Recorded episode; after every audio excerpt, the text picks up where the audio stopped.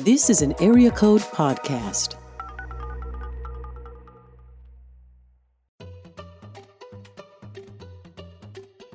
Hi, I'm Amy Simmons. And I'm Crispin Mayfield, and welcome to the Attached to the Invisible podcast.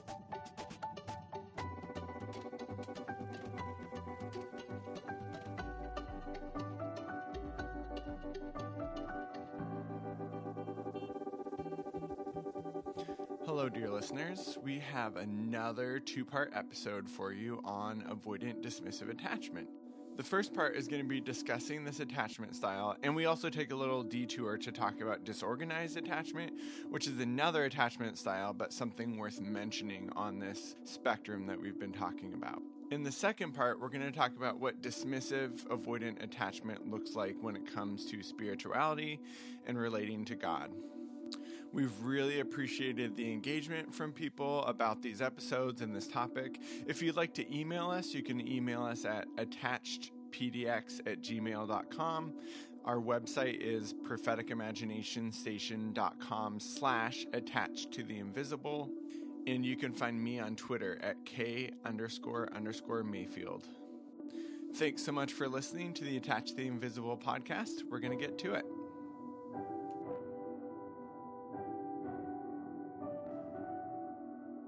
Today we're going to talk about avoidant dismissive attachment. Yes, sir. Um, but we were just talking about how there are often three categories. Yes. Um, so there's the anxious preoccupied, which Mm-hmm. we talked about in a previous podcast. Um, and then there's, of course, secure. Mhm. So there's actually three insecure categories. So there's four categories. Yeah. Secure attachment does exist. Yes. so there's secure attachment, and then there's insecure attachment, and then there are three ways to be insecure. Uh, and one of those is preoccupied, anxious um, attachment, um, ambivalent attachment. Yeah. Um, another is avoidant dismissive, which we'll talk about today. And then there's this third category that uh, is sometimes disorganized, talked about as disorganized, and sometimes talked about as fearful. And as I understand it, disorganized is what children are, and fearful is what adults are. okay. And I can explain that. yeah, I think that that would be helpful because this was a question that I asked Crispin as I was going. I remember Mm-hmm. hearing something, and and I would be interested in just hearing what the difference is because disorganized. When I've looked at like research on like Mhm. child behavior in school, Uh-huh. is often associated with kids who are like getting in trouble a lot. Right. Um, yes. or kids who might have like kind of emotional or behavioral outbursts. And I'm Mhm. interested in how that translates to a fearful, avoidant adult. right yeah so um yeah in terms of children so basically uh mary ainsworth created this system and and i was just telling amy that she actually had like 28 types but uh, overkill. right yeah so this is a very american version of this um if you talk to people in other parts of the world um they will talk about like the many many different strategies Yeah. and it's very specific to different strategies Interesting. um, but uh, she was basically looking at, you know, are they preoccupied or are they avoidant or are they secure? And then there was this group of kids. I want to say it's like ten percent or le- no, I want to say it's more like three percent. Okay, super tiny. Yes, um, that uh, their behavior didn't match those patterns, and so she called them disorganized because there there didn't appear to be a way that they organized uh, their behavior towards connecting with their parent. Oh, okay. that Um, makes sense as a label. yeah, but there's been like different ideas of what that means. Okay. So um, it could mean that the behavior that they were seeing, that they're observing during the experiment, didn't fit their categories, but it would fit in the child's real life because of some extenuating circumstances where it's like this actually got their needs met in the best way that they knew how. Okay. Yeah, this worked. Right. Um, Okay. But but then there's also looking at uh, these are kids that um, didn't ever have a way to get safe. If you're uh, preoccupied, you're clingy. If you're secure, it's like okay, I know I can go get safety when I need. When you're dismissive, it's like well, at least if I can suppress my needs and emotions, then I can get close to my parent. but these are kids that um, they it, there wasn't uh, a clear. They would do a lot of different things, like they would dissociate. Um, they might get really. Uh, their behaviors might get really big. Um, they would just do a, a lot of times like really weird things, and um, and it was sort of hard to tell like what how is this like serving a purpose if that makes sense. Yeah, so it might be something that we would affiliate with kids from really high trauma Mhm. situation, which makes sense because I think some of the stuff I've read about disorganized attachment with littles definitely Mm-hmm. matches with the symptomology we're like looking at and watching for with kids for like Mhm. is there some sort of like current trauma happening Mhm. um a lot of the things you would like would educate like a school counselor on or i run a Mhm. um, sex trafficking prevention program and certainly some of the things we might talk about with um, like school staff as things to look for those kids are a Mhm. little bit older but right. yeah, i think that makes sense exactly. because you're talking about never being able to accomplish a sense of safety right, right. Yeah. and if you're in a really um, like assert- assertively traumatic situation right. right even if you're stuffing down your feelings which we're Mhm. going to talk about avoidant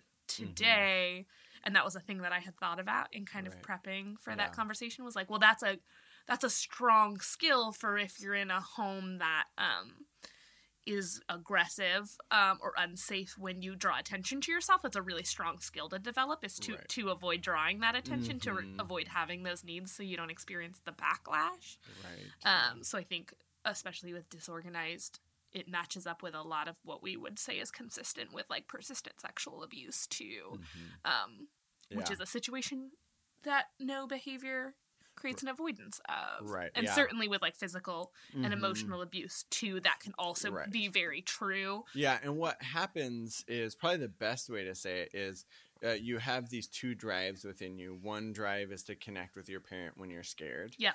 The other is to protect yourself. So if Mhm. you're scared, if your parent is scaring you, then you have these conflicted drives within you. I want to go to my parent to get safe. hmm I want to stay away from my parent because they're going to hurt me. Yeah.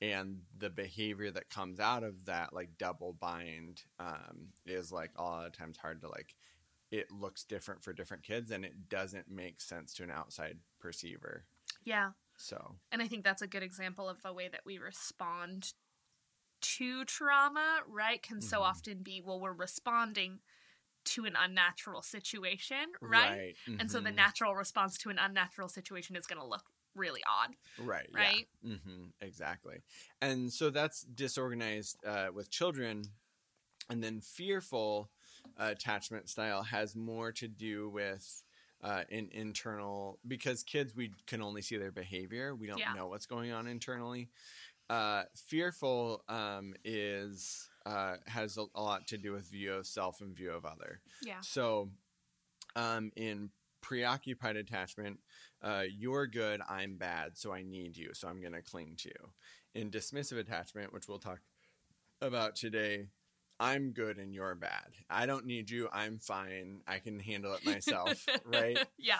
Um, fearful attachment is i'm bad and you're bad Yeah. so like i'm not okay on my own i really need somebody Yeah. but I also can't trust other people. So Yeah. there's a lot of anxiety about being on my own, but there's also a lot of anxiety about getting close to others. yeah. Which is a heck of a bind. Right, Yeah. exactly. And then, of course, secure attachment in that, right? Right, Would be yeah. I'm good, you're good. yeah, right. Like I'm okay on my own. Like we were watching uh, this terrible show last night oh, I can't wait. uh, about blind dating on Netflix. Uh, Danielle was like, "You guys should do a, an episode about it." I was like, "Well, I don't know how that fits in with like theology, but uh, if you go on a blind date with Jesus, right, yeah." is that not anything? Uh, it, I think it's always a blind date, at least one Hence way. the name of our Right. podcast. Yeah, but it's you know a lot of the people uh, would be like, "Oh my gosh, like this is the love that I've been looking for. This like this person that I've met is like the hole that is missing in me." okay. And but this Oh.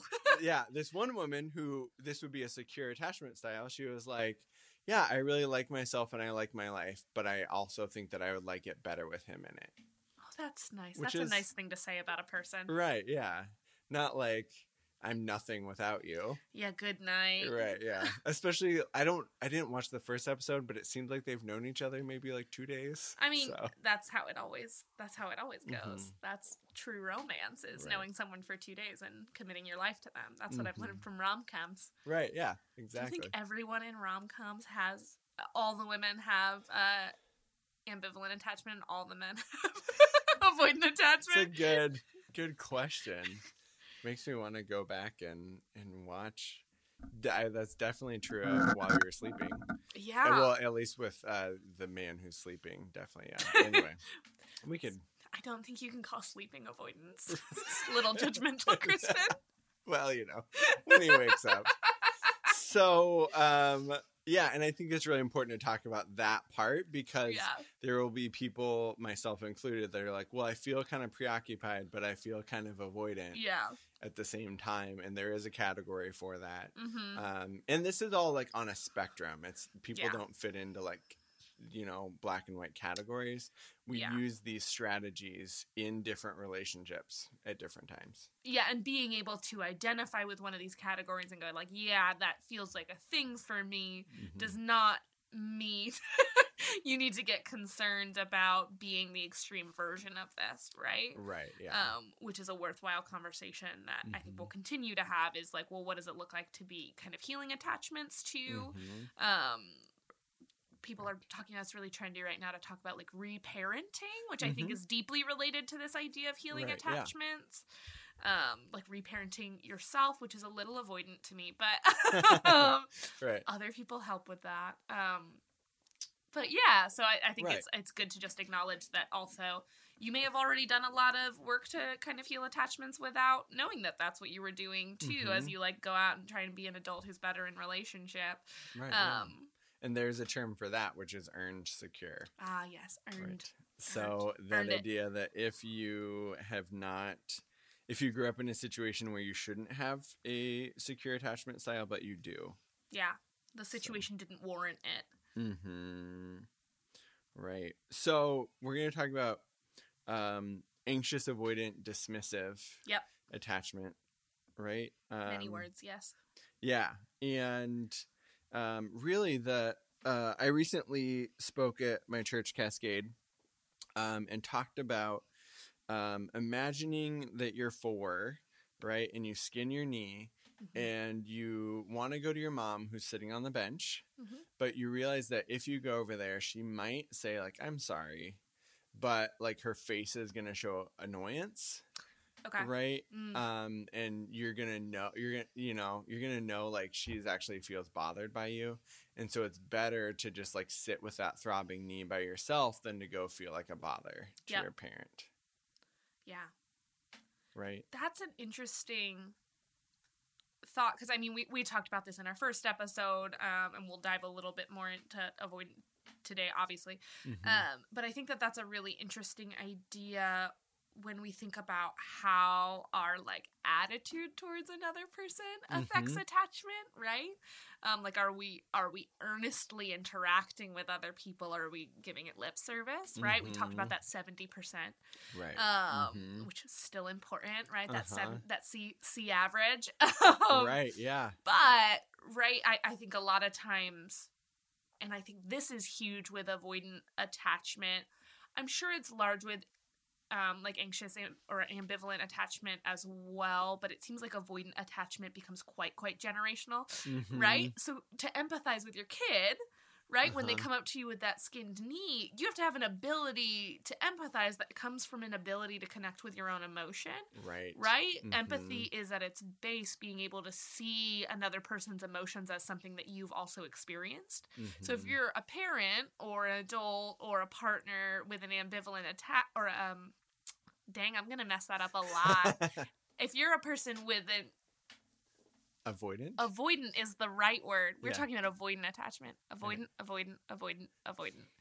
Okay, maybe I haven't now. I like using the term dismissive because you dismiss your emotions Ooh, yeah. and And, other people's others emotions yeah Which is right on topic. So if you're a Mhm. person with a dismissive attachment, you're m- much less likely to be able to empathize with someone and therefore pass on a dismissive attachment style, Mhm. right? Right. Yeah. Definitely.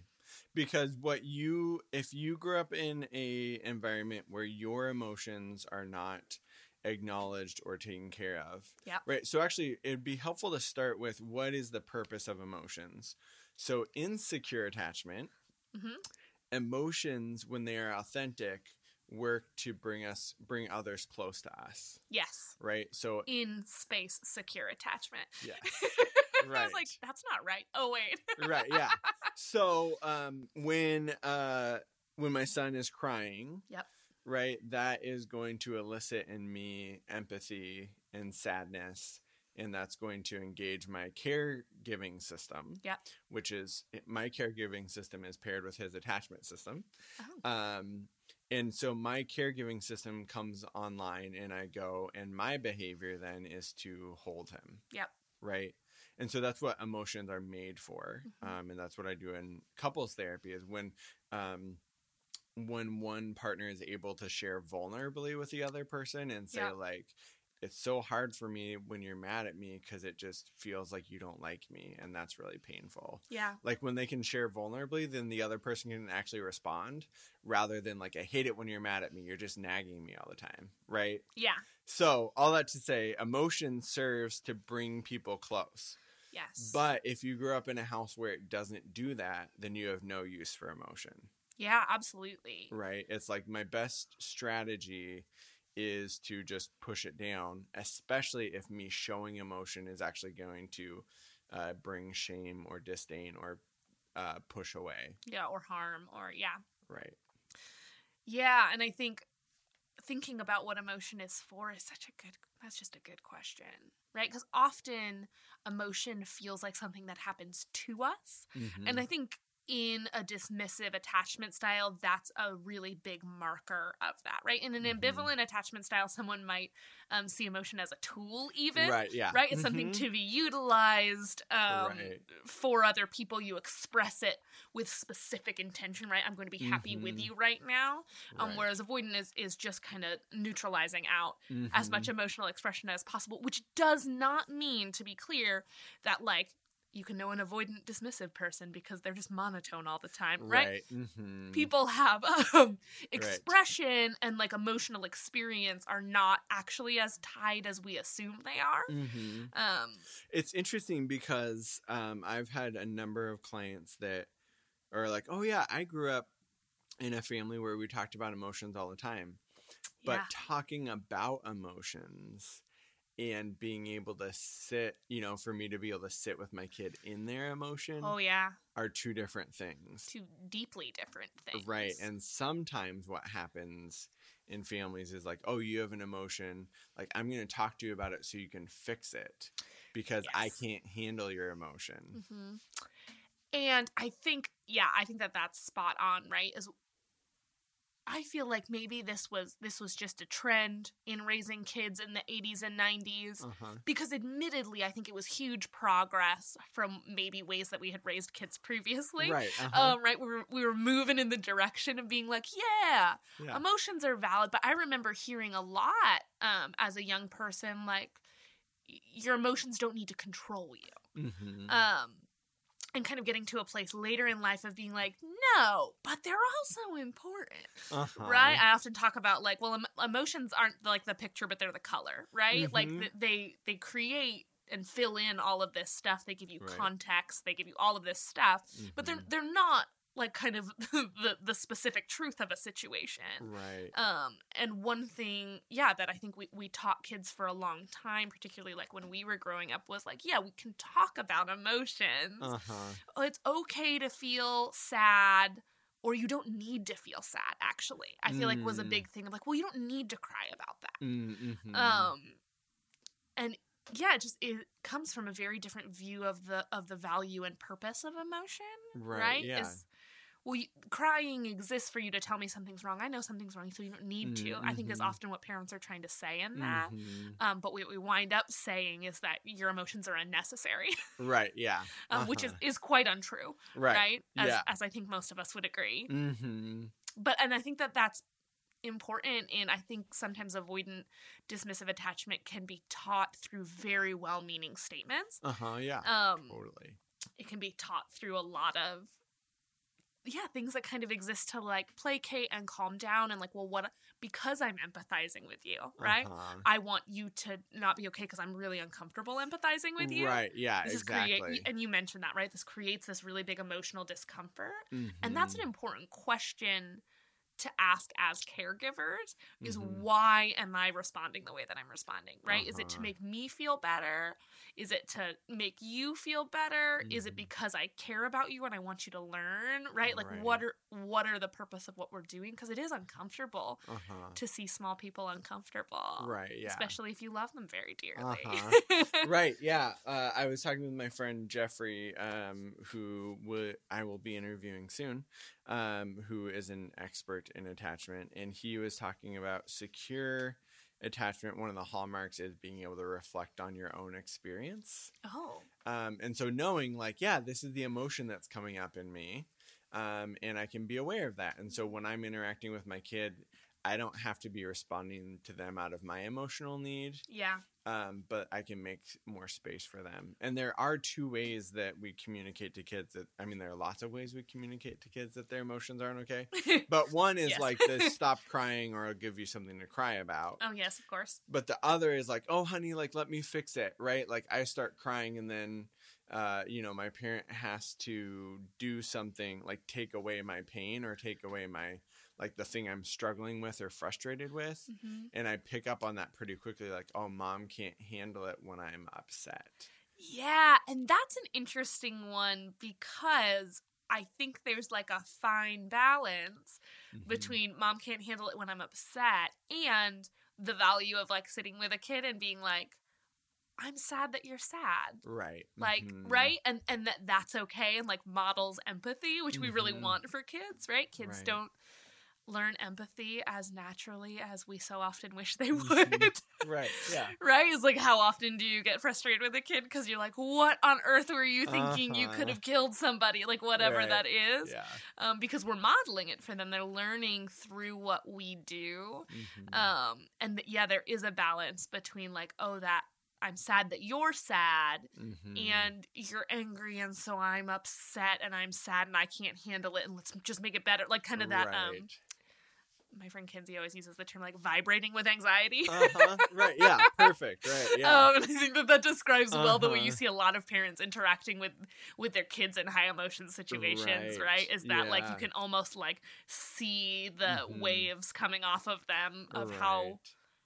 Yeah how nervous we get about Uh-huh. discomfort, and I think often that comes through our own negative experience, right? Right. Yeah. The less we've dealt with um, the things that were hard for us when we were small, the Mhm. less space we have for the small people we know to experience difficult things Right. Yeah. um because we're going like well that was terrible so i don't want that for you Mhm. Right. Yeah.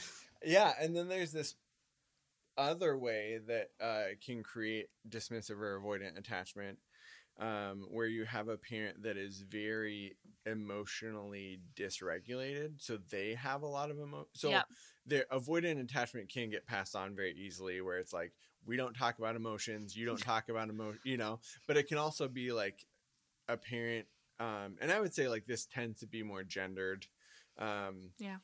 and i would say particularly because uh, kids end up spending the majority of time with mom rather than dad Yeah. because of our society but so if you have a mom that is gets very emotional about things gets Mm-hmm. Yeah. very upset about things easily then it's like, okay, if I bring my emotion to mom, I'm looking for her to help me calm down and help me bring that calm to me. But if me bringing, uh, if I bring her my emotion and she gets, uh, you you listeners can't see my hands. If she gets big, if she gets Yeah. dysregulated, if she gets loud, if she gets intrusive and overwhelming to me, Mhm. then I'm going to learn that's not something that's going to help me calm down when I'm experiencing an emotion. yeah yeah absolutely um oh i had a thought i've lost it darn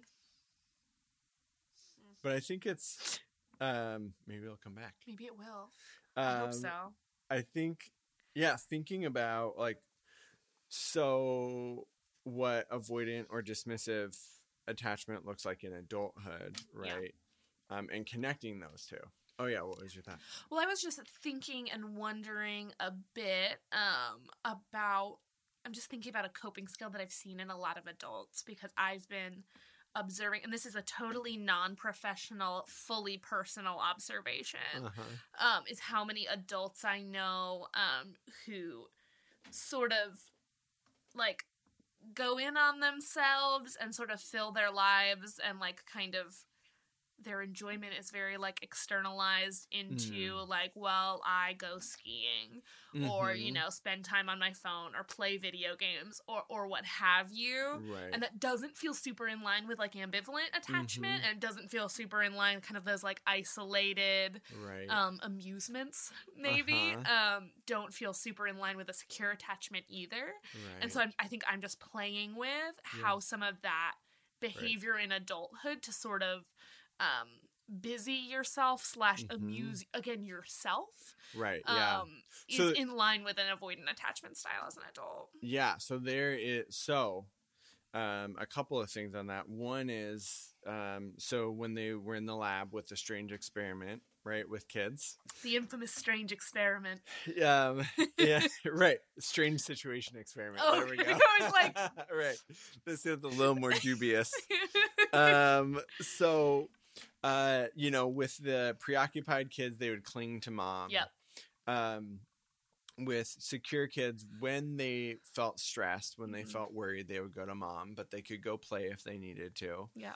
Uh, the avoidant kids would just go off and play by themselves. And Yeah. what's going on there is I there's nowhere to take these anxious feelings that I have inside. And actually, they've um, done studies where they looked at the cortisol in the kids. So the kids with avoidant attachment are going through the same level of stress as the rest of the kids, they just look chill but they look chill, right? And they're just like playing on the xylophone over here.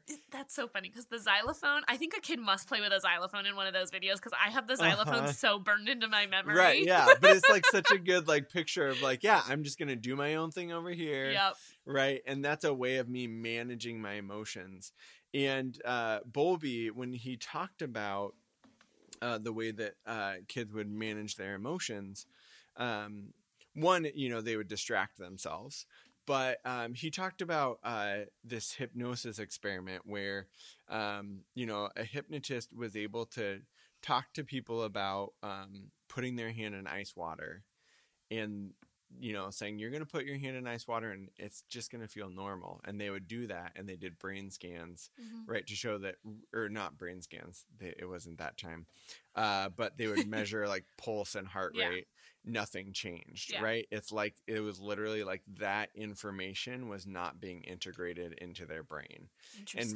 with that he was like it seems like that's what happens with these kids is like if this emotional content if there's nothing for me to do with it hmm and my parent is telling me that it's not okay to have this emotion hmm then i'm just going to totally like dissociate from that and maybe there's this part of the brain that sort of just like sorts that off to the side in the same way that this hypnosis did with these like people and ice Mhm. water Yeah.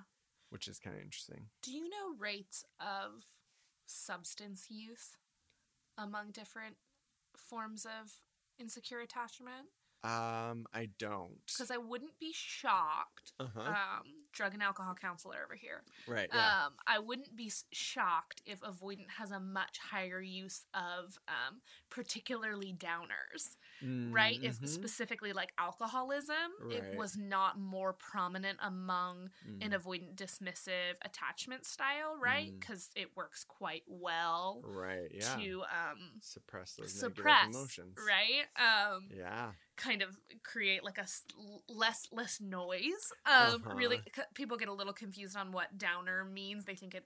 I mean, it's also called a depressant, so it's a fair Right. confusion as people think about them as things that depress you, which certainly can be true. uh-huh. Um, but it's mostly it just kind of focuses in and takes a lot of the noise out of what's happening. Mhm. Um, yeah, so I w- I wouldn't be shocked if Right. an avoidant dismissive style had a really high rate of, of alcoholism, which is yeah and and nicotine, but like if those weren't some of the right as, as major downers. what we do Um, know is there's a high rate of workaholism yeah, interesting. Um, so, and what we find actually is that um, dismissive avoidant attachment is actually, uh, first of all, it's the most functional of the insecure attachment styles. Yeah. So they these are people that actually have um, more success. And part of that we talked about before is this idea of like, I'm fine, I'm good.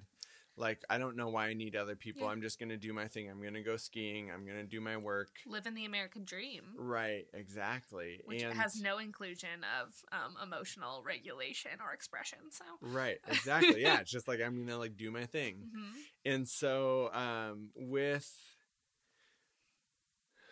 I forget where I was going with that. Um yeah, with uh people with avoidant attachment, they tend to do really well in their careers because it's like, yeah, like if this is going to help me avoid the emotions I'm feeling yeah, and just focus on a task, right, and think linearly and think rationally, yeah, um, then then I can just focus on that. And actually, I work at an ADHD clinic, um, and hyperfocus is a symptom of ADHD. hmm But there are so many clients that I've worked with. They're they're like, oh yeah, well my ADHD, um, you know, that's why I like play video games all night. And I'm like, I know what's going on. You no, have no, no. like an emotion that if you actually slowed down and sat with yourself, you would have to sit with some of those emotions. you might explode uh, at this Right. point once you're an Uh-huh. adult and have been suppressing it for so long. Right. Yeah. Yeah. Yeah, and what's going on is um, uh, uh, Curt. Oh, um, so Curt Thompson in his book Soul, not Soul of Shame, uh, Anatomy of the Soul, both good books, um, talks about a little bit about the neurobiology of avoidant dismissive. okay. Um, so actually, this is really interesting to me. Um, there's reduced activity in the insula, which is the part of the brain that translates emotional signals from the body and also translates nonverbal communication from others. So like this part of the brain that like is connected to our emotions in our Yeah. body and emotions in others' bodies actually like slows down. Yeah. Well, and that, if I can implicate uh, Mhm. capitalism in our problems for a moment, Mhm. bring out my social worker side, um, it makes so much sense to me that a person um, whose main skill set is not connecting with emotion Uh-huh. would do very well in an American business scenario, Right. right? If if Mhm. you're not built i think i joked about this before of like if i had an avoidant attachment um, style i probably would have a really hard time like just a strictly avoidant attachment style i'd probably have Uh-huh. a really hard time doing my job sometimes i might be really good at it because boundaries and not getting overly emotionally involved can be important right. um, but i'd probably have a hard time like being a social worker people liked uh-huh. um, right. Whereas in a business scenario, right, the, the actual real like positive feedback and benefit you would receive from Mhm. not being super emotionally in touch with Mhm. what's happening at work Right. is a really high value Mhm. um, and is something that I know we ta- we've talked about before, but just to always be remembering the ways that um, these attachment styles can reinforce themselves. Right. So if yeah. you're a person who, with an avoidant attachment style who then Mhm. goes on to into a workplace that's affirming and praising that, we have a situation that, and unlike ambivalent, it's really scary to heal an avoidant attachment style, Mhm. right? Like going to earned attachment from there can feel like a real step back in certain arenas of your Right. life where you've been receiving ample praise for Mhm. functioning this way. Like how incredibly terrifying. Right, yeah, totally. And what we find is that uh, usually the road from dismissive to earned attachment is actually going through preoccupied. so first you get in touch with your needs of like I need other people, Uh-huh. and then you're like scared that they won't be there for you, and then you learn that they are there for you. and it's actually okay. right, yeah. Yeah, that kind of that makes sense. Just in terms of like, yeah, you would you would kind of need to.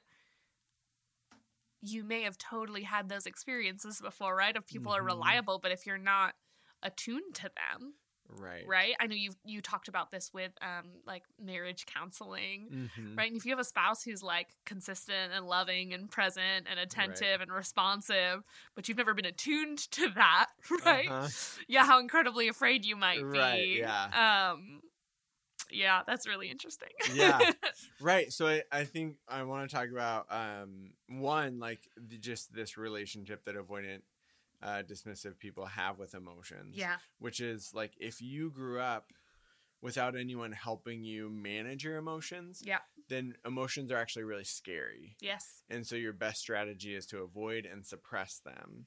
Unknown Right. territory. Yeah, definitely. Um, and I have some of this dynamic. At one point, uh, a few years ago, uh, my wife Danielle was like, I. Th- she was like, I think that you need to like go take some time alone, and like kind of figure out what you're feeling. And I was like, why would I want to do that? Like, that sounds terrible. What is wrong with you for asking that right? Yeah.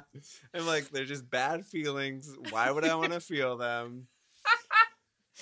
oh, that's such a beautiful example. Why on earth? Right. Yeah. Ah. and that's that is um for a lot of people with avoidant attachment that actually is sort of the thing is like why would i want to like get in touch with feelings of sadness when i can just be positive Yeah.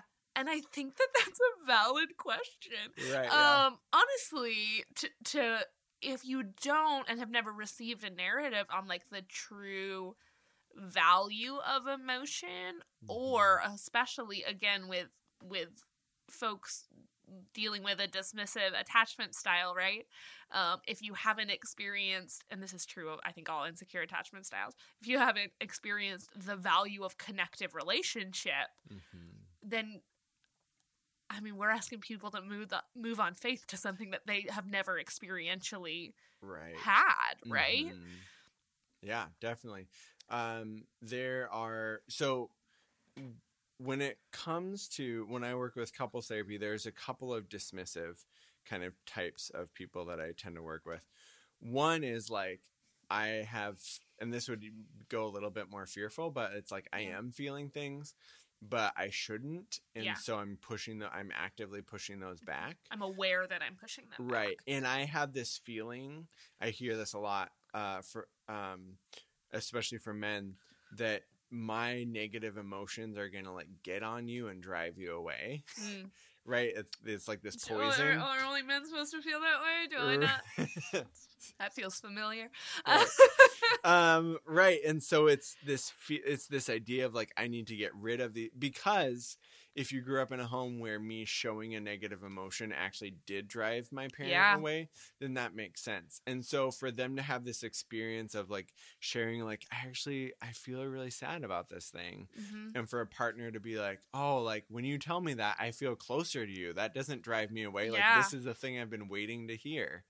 Right? So there's that sort of category of like dismissive but they're aware of the emotion. They're just like trying to push it down but then there are people that are like yeah i don't feel anything and i don't Yeah. right and it's like they um were never um given the skills um and were given so much like uh confidence they have a lot of confidence in themselves it's Yeah. actually like they it's not like oh you're just like pretending it's like no like i think i'm pretty good and i don't really need other people and um, usually the thing that's pushing that is they're like well why would i need to share emotions and the thing is if you want other people to feel close to you then you have to share emotions If you can see a benefit in having, you know, other people around at all. right Uh, yeah Right. Yeah, and I think that that's an interesting um, kind of catch 22 of a dismissive attachment style is Mhm. in order to want other people to experience being close to you there's a lot of things that are barriers there other than just kind of not thinking you need it is like well if you're struggling to have strong empathy if you're Mhm. struggling um oh, i had another example too but i forgot it but i mean empathy would be huge right right if I don't if I don't see it as a need, right? And I Mhm. think often um we always as human beings I think kind of expect that people function the way we function or Mhm. that we're really weird. Um I think a lot of us kind of bounce between those of like Uh-huh. well we assume other people are thinking what we're thinking and somehow simultaneously think that we're the only person experiencing Right, what we're uh-huh. experiencing. yeah It's fantastic. great, Um, great description of being a human yeah, it was really Yeah. fascinating. Um, yeah, and I, I think if if you're being human with an avoidant attachment style, right, and you you think other people are just as independent or Mhm. just as like good to go, or that they need to be, right? right yeah Um, I think we ta- talk about that classic, more gendered, like marital dispute, right? It's like, Mhm. well, you need to be more emotional. Well, you need to be less emotional, right? Right. Yeah. Um, Mhm. and then it's like, well, we need to meet in the middle. I was like, well, no, probably not that either. Actually, we just Right, like all need to be interacting with our real human emotions, right. um, in some healthier ways. But yeah. it's not about being more or less emotional. but yeah. what you do with the emotions you have. hmm And what is what a lot of people don't know, myself included, is that if you actually sit with and engage with an emotion, yeah. it usually like dissipates. It doesn't Yeah. have to stick around and it doesn't have to it's there's like this crest and then it drops and then you have this like wisdom of like what that emotion was trying to tell you. Yeah, I had a I had a therapist back in the day who described it as a wave, right? Uh-huh, right. And Yeah. It's like just instead of instead of fighting the wave, right. just like Yeah. let the wave wash over you, right? Mhm. Not even ride the wave. I don't know that that's good emotional Uh-huh. advice Right, about yeah. dealing with your feeling. Just ride that anger wherever it goes, um, but letting it wash over you and going like, "This is where I am." Mhm. Um, I think often with people who are moving through towards earned attachment um, from avoidant dismissive, we'll find that they actually have a much larger emotional range that they had imagined. Um, I think about, I think uh, Brene Brown, right, who many Mhm. of us are quite familiar with, particularly in the um, pe- people services world. Uh-huh. Um, that's not what you call it, but I like it. um, talks. I think she she often finds herself speaking to an avoidant attachment style. Mhm. Interestingly, um, which probably speaks to her, but I I won't um, name her Uh-huh. attachments for her. Um, and oh, what was I thinking about with her? What were we just talking about? Dang it! Dang it, Crispin. Brene Brown. Brene Brown. It was right before that. There was something she talks about that I wanted. I was thinking about. Ah, darn. It wasn't the like numbing everything out thing, though. I have thought Mm. about that with Mhm.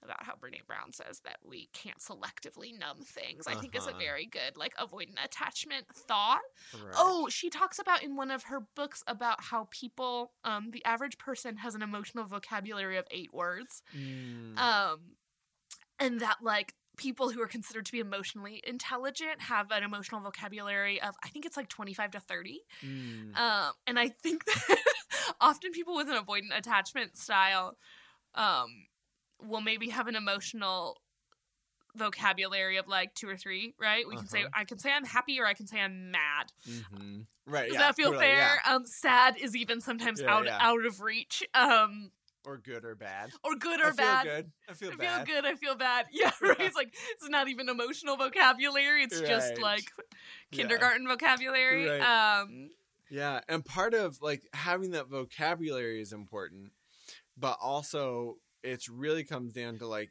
you have a sensation in your body. yeah, And then it's being able to tell like what does that mean? yeah. And I think I think that that's part of what Brene is talking about when she says that is like when we have that like, Right. but by that we mean like I can say it and I can know that experience for myself. Right. Yeah. right? And that we're moving towards. And I think that you know, this is no surprise, but I think I Mhm. could say pretty confidently that people with an avoidant attachment style, as they nerve merve, wow, that was a fun mistake. it's not even the end of the week yet, so I don't know. I'm in deep, deep trouble. I've been talking all day. I was being filmed of presentations, so I've just been Mhm. talking and talking, and my tongue's done. Um, I think people with an avoidant attachment style, I can say pretty confidently, as they move towards an earned attachment, um, are going to experience a quick and intense expansion of that emotional language which Uh-huh. again is jarring, right? And I think we don't want to imply at any point that moving towards earned attachment is just some sort of like happy go lucky, aren't you going to be glad you did this the whole dang time right. move, right? Um Mhm. any any good therapist or social worker as I think we like to believe we both are, Mhm. um would tell you that like well hard work's hard and Mhm. it's going to get stickier and Mhm. probably feel worse before it feels better. Uh-huh. Right. Yeah. um, and that's super true. But I just think about that really. I think maybe because I am less on the avoidant end, I feel very empathetically Uh-huh. about how difficult maneuvering. Um, Right. moving towards earned attachment would Mm. be because honestly when you talk about the preoccupied attachment as as a stepping stone for a lot of people. Uh-huh. Isn't that the fear, right? Right, Isn't yeah, that yeah. the specific Right, fear people with uh-huh. the dismissive attachment style are struggling with? Is like, well, I don't want to get all needy. right. Yeah. it's like, well, yeah, okay. Yeah. You gotta face your fears to move towards that. right. oh yeah. Um yeah, I think about, you know, the people with dismissive attachment. You're talking about like relating to others, right? Yeah. And these are people that are like, I'm not emotional. I get annoyed when other people are emotional. It's just not rational, right? like they don't need to have that emotion. What's, you know, but I think what's going on there on some level is um I'm trying really hard to to keep my own emotions right down. But then you're showing emotions which is triggering emotions in me, which is annoying me because like I'm trying to like keep this under wraps. I'm trying to not with that. uh, Right, exactly. I think that's one part of the annoyance, and the other, I think, is some insecurity. Yeah. Where I'm like, I don't know how to do this emotions thing. Mhm. Right, that's actually really scary for me. So I'm just gonna Mhm. like criticize you for being too emotional. Oh yeah, and, and thinking about how often folks with an avoidant attachment are incredibly successful um, and capable and see themselves as successful and capable. Mhm. So being in a scenario where you are nowhere near the expert, in fact, you don't even kind of know the language being spoken, Right. Yeah. hmm it's threatening, right? Uh, Like Mhm. it's it's fully it's fully disorienting, and why would you want to be in that situation? I wouldn't. Yeah. Exactly.